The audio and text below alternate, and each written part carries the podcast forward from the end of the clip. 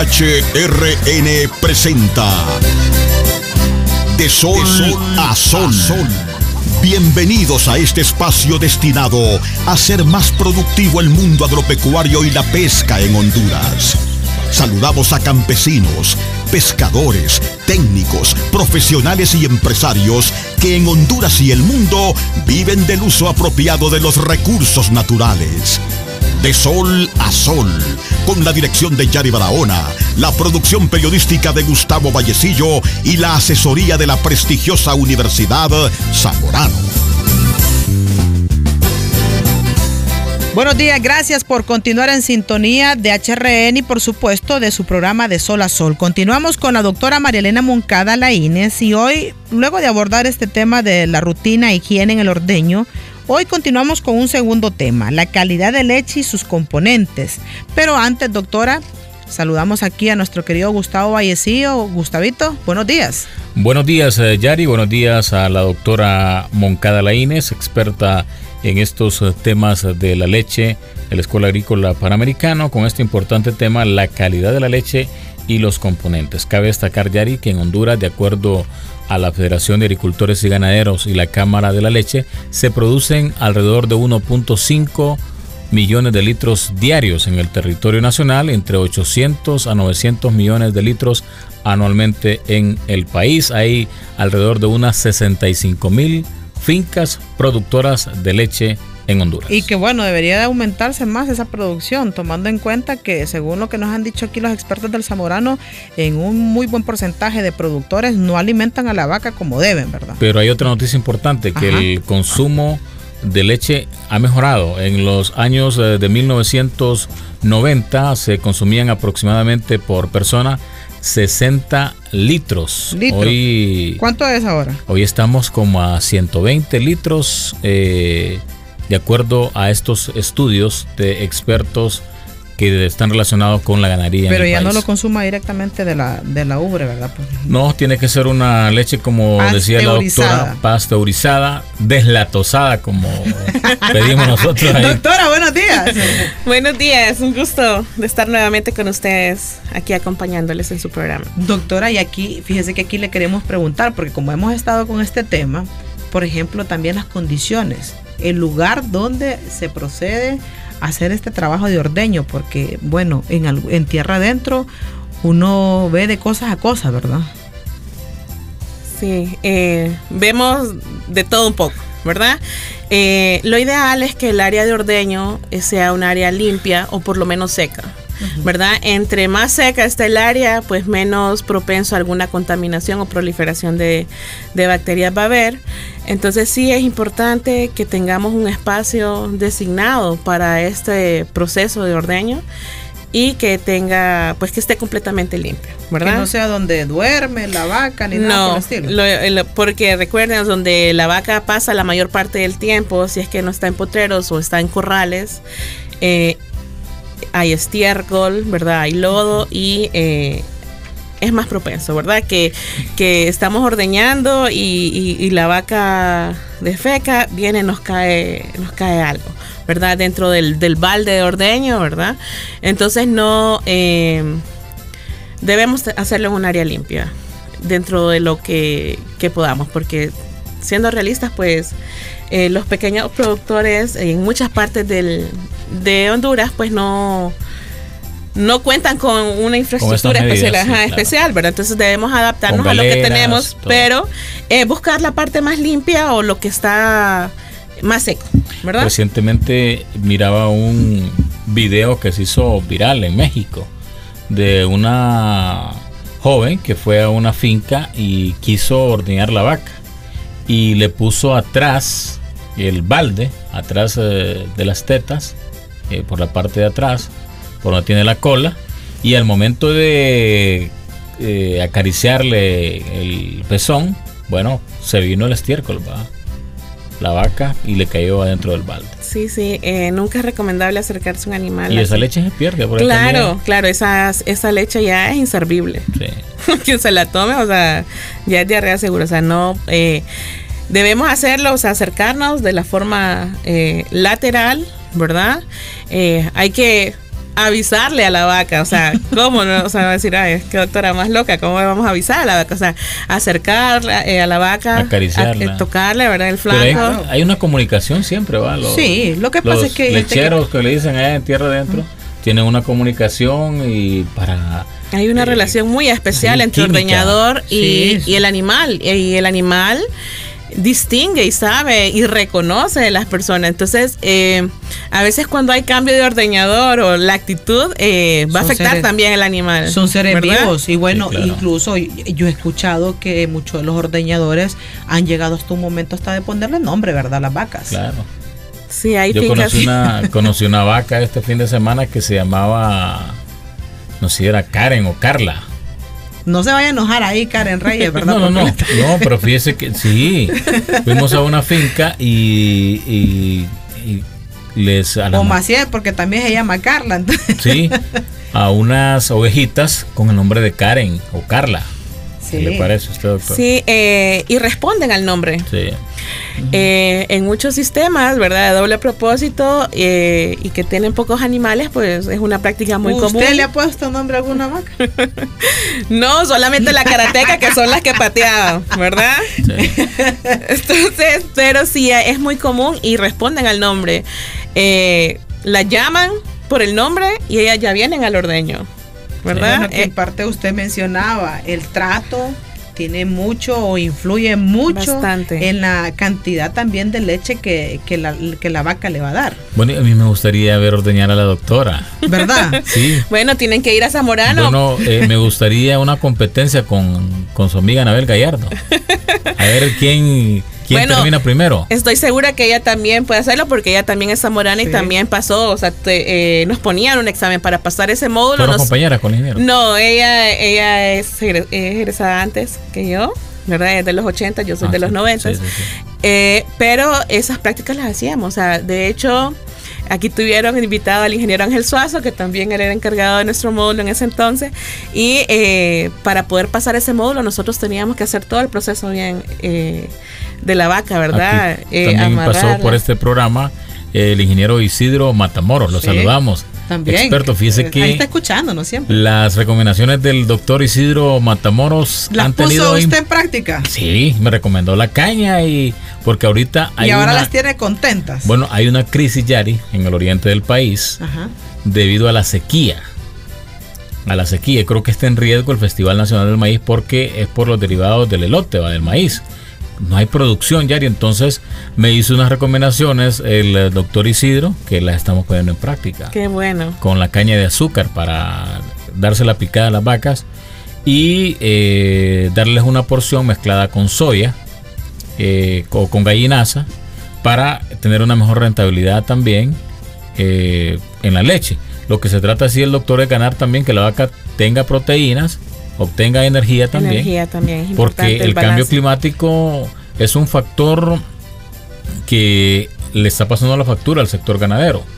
Hoy usted mira que las cifras han decaído en cuanto a la producción tanto de carne como leche, pero se ve a la falta de pasto, a que no se preparan con ensilajes ni forrajes los pequeños productores. Y me decía el ingeniero Germán Pérez que les hicieron observación, que también es recomendable para los pequeños productores eh, ellos no tienen capacidad para montar un ensilaje, pero sí para prepararse con paca, doctora. Así es. Eh, cuando nos sobra cierto paso de la época de invierno, pues lo recomendable es que lo, lo conservemos, ¿verdad? Y eh, el heno es una excelente alternativa que nos sirve mucho y nos saca de muchos aprietos en la época seca, ¿verdad? Donde no hay alimento.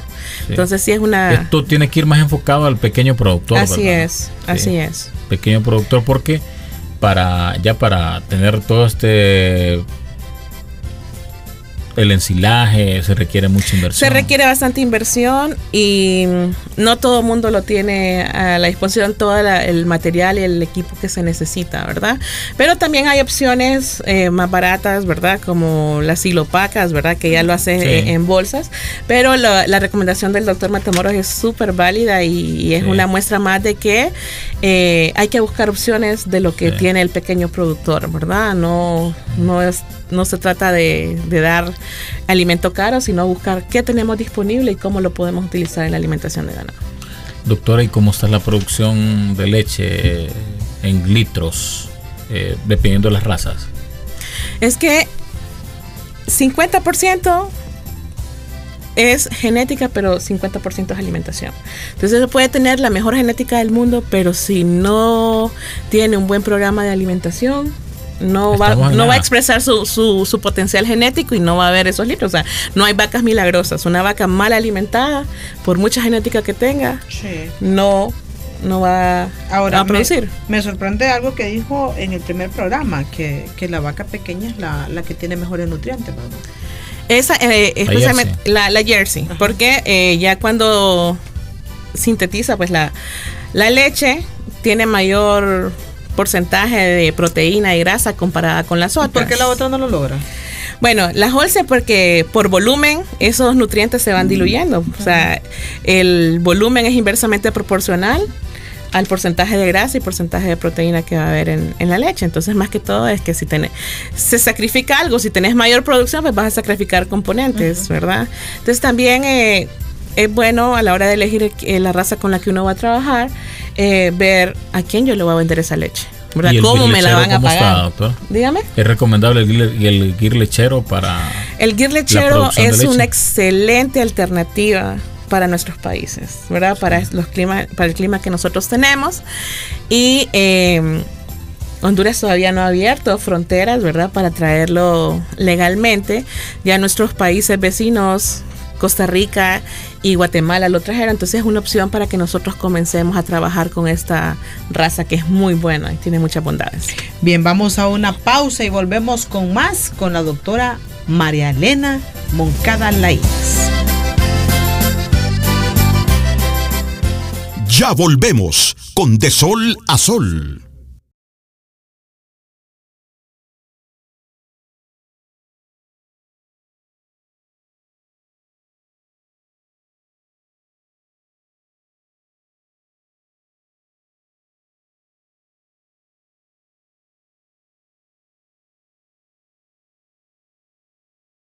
Regresamos con De Sol a Sol. Muchas gracias. Continuamos en sintonía, trabajando de sol a sol. Y es importante lo que decía la doctora, que es urgente la apertura de las fronteras al guir lechero. Doctora, ¿por qué razones? Preste mucha atención, productor, porque esta es una buena opción, ya que este ganado es de leche y es de carne y tiene mucha fortaleza, más resistente a la sequía. Así es, eh, principalmente, o sea, el, beneficio es un, es un animal que se adapta a las condiciones climáticas que nosotros tenemos, se estresa menos, ¿verdad? O sea, aguanta su zona de confort, pues mucho más amplia que las razas europeas especializadas que son de clima templado. Eh, el guir lechero eh, tiene una buena producción de leche, o sea, no tanto como una Holstein, pero sí buena producción. Son animales bastante fértiles, ¿verdad? Entonces, casi siempre a una inseminación o, a la primera monta ya queda, ya hay preñez. Eh, es una excelente alternativa para para cruces, para sistemas de cruzamientos, ¿verdad? Si ya tenemos animales europeos o tenemos animales criollos, pues meterle un gear, pues nos, eh, nos ayuda, nos ayudaría. ¿Cómo surge el gear lechero? ¿De qué mezcla? El gear lechero es la combinación de el Holstein bueno, el Gir no, el Gir es una raza que es de la India, de la India ¿verdad? El Gir Holando, que es la, el otro que está eh, últimamente está sonando mucho, es la combinación del Holstein con el Gir lechero. ¿verdad?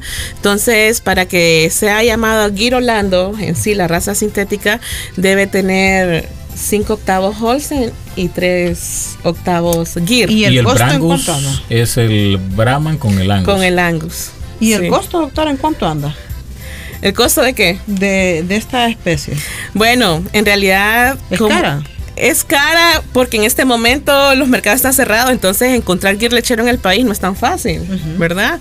Eh, sementales, yo he escuchado que hasta 90 mil, 100 mil empiras, ¿verdad? Pero eh, creo que una vez que, tengamos más acceso a, material genético, pues no debería ser tan caro, ¿verdad? Ojalá también en la Escuela Agrícola Panamericana pueda traer estas, eh, estas razas, ¿va? Para que puedan hacerse la inseminación con los pequeños productores, eh, puedan mejorar sus ganaderos. Ya trajeron el Angus, trajeron como 50 toros Angus. Sí, em, yo siento que podría ser un buen un buen proyecto, ¿verdad? De, de extensión, ¿verdad? Llevar ese material genético una vez esté disponible en el país.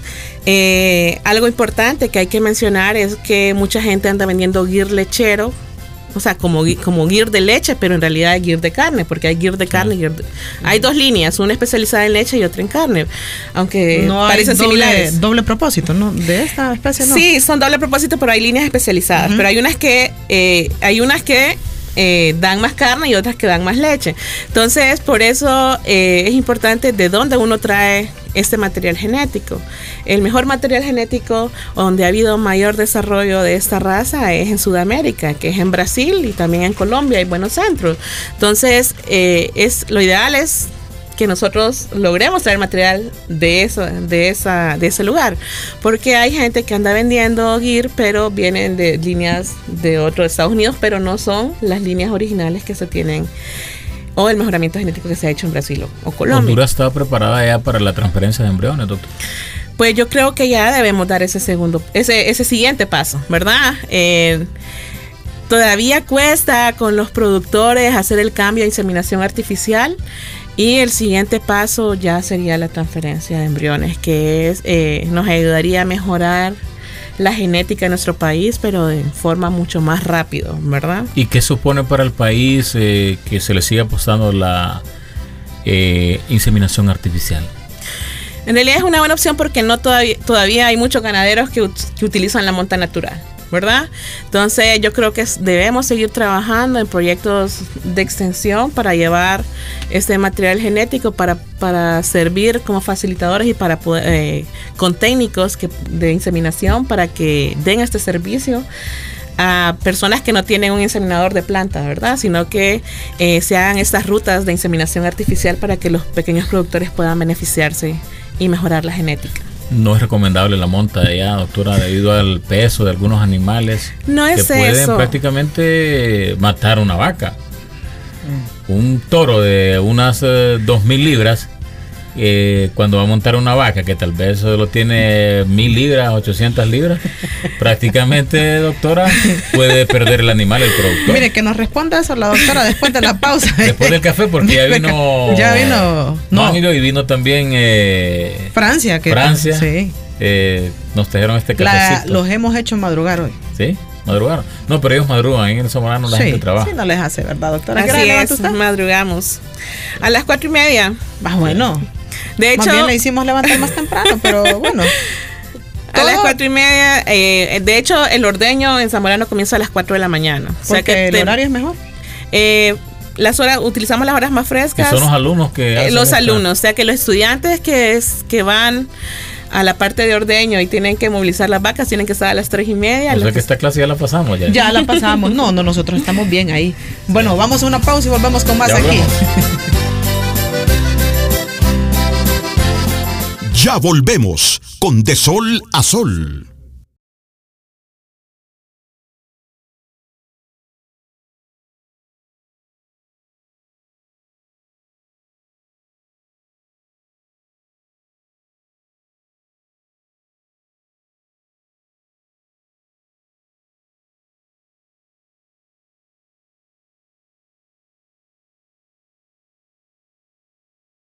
Regresamos con De Sol a Sol. Bien, continuamos en De Sol a Sol con la doctora Moncada Laínez. Aquí nos ha hablado de una de, por ejemplo, las condiciones para el ordeño. ¿Cuáles son las mejores especies? Y por supuesto, ahorita, antes de irnos a la pausa, nos mencionaba los horarios para ordeñar una vaca. La lección del día. Sí, es muy importante que, se definan los tiempos donde uno va a hacer el ordeño. Debe ser en las horas más frescas del día para eh, pues evitar que la vaca ya esté en estrés calórico, ¿verdad? Entonces, eh, por eso se hace bien tempranito en la madrugada y al final de la tarde eh, por la tarde, si en caso de que se ¿A haga qué horas doble. aproximadamente, doctor? Pues lo ideal sería que fueran 12 horas entre ordeño y ordeño. Muy, muy pocas veces se logra por la mano de obra, porque no por el- las horas que se Es, dec- es decir, que si lo hace usted en horas de la mañana a las 4, lo más recomendable es que sea a las 4 de la tarde para Así que es. cumpla las 12 horas. Así es, pero muy pocas veces se logra, ¿verdad? Por lo de la mano de obra, menos que tenga turnos, pero eh, se puede hacer a las 2 de la a las 2 de la tarde, ¿verdad? Siempre y cuando, o sea, sea un lugar donde haya suficiente sombra para que el animal no esté estresado. Entonces es importante que a la hora que nosotros eh, tengamos una explotación lechera, pues tengamos suficiente sombra para el animal. ¿Hay más producción de leche en la mañana que quizás Sí. en la tarde? Sí, bueno, si el ordeño es de, es de 12, de 12 horas, no debería haber mucha diferencia, pero si el ordeño, por lo general, el segundo ordeño, va a haber menos leche.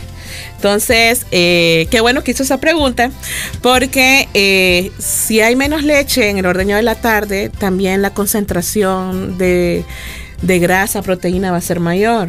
Entonces, lo ideal es que nosotros eh, tengamos esas dos leches, ¿verdad? De la mañana y la tarde, para que para que no nos dé tanta, o sea, la diferencia entre una leche y otra sea bastante, ¿verdad? Entonces, lo ideal es hacer una sola entrega de leche, ¿verdad? Que ya esté la leche de la mañana y la leche de la tarde para que tenga, pues, el porcentaje adecuado de los Y componentes. si no se cumplen, por ejemplo, las 12 horas, ¿cuál es el otro horario más recomendable? El- Bueno, eh, mínimo deberían ser ocho horas, ¿verdad?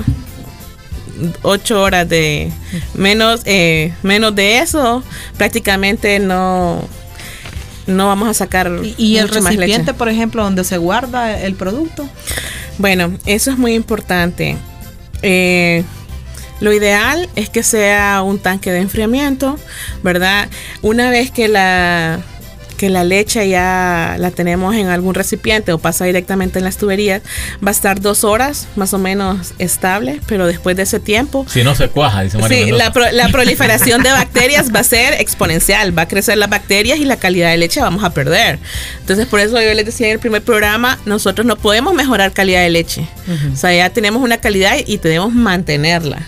Y de cómo la mantengamos o el manejo que nosotros le demos a esa leche después del ordeño va a garantizar también la calidad de los productos procesados que vamos a tener al final, ¿verdad? Y es recomendable siempre seguir utilizando, doctora, aquellos cajones de madera para eh, guardar la leche o no. O el aluminio, porque también hay unos Sí. recipientes de aluminio, ¿verdad? Hay recipientes de aluminio, pero eh, lo ideal es que la leche, una vez que sea ordeñada, eh, se mantenga a temperatura de 4 grados centígrados. Entonces, entre más rápido, ¿verdad? Nosotros mandemos a una planta de procesamiento, si no tenemos un sistema de enfriamiento, ¿verdad? Eh, deberíamos mandarlo lo más pronto posible. Y por ejemplo, eh, en tierra adentro, que una vez que se ordeña, se, eh, yo he visto que son como barriles plásticos en donde met- eh, tiran la leche y de ahí salen a, a distribuirla para venderla. ¿Es recomendable esto?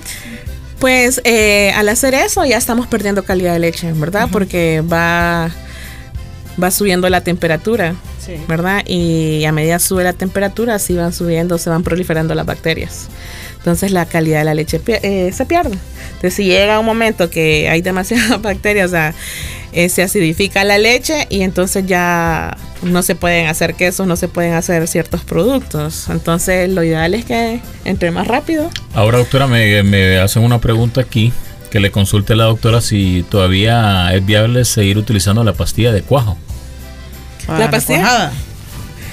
Es que en los pueblos utiliza, ¿verdad? Una Sí, pastilla. una pastilla para cuajar la leche. Para cuajar la leche, pues la, la verdad que eh, Ya la- la Sí. ¿Sí? ¿Es recomendable o no, doctor? pues la verdad no tengo experiencia en la parte ya de procesamiento artesanal, pero Para hacer la cuajadita, para hacer el queso y luego la mantequilla. Ajá. Sí. A nivel de Eh, familiar, ya, ya más que procesamiento todo es artesanal.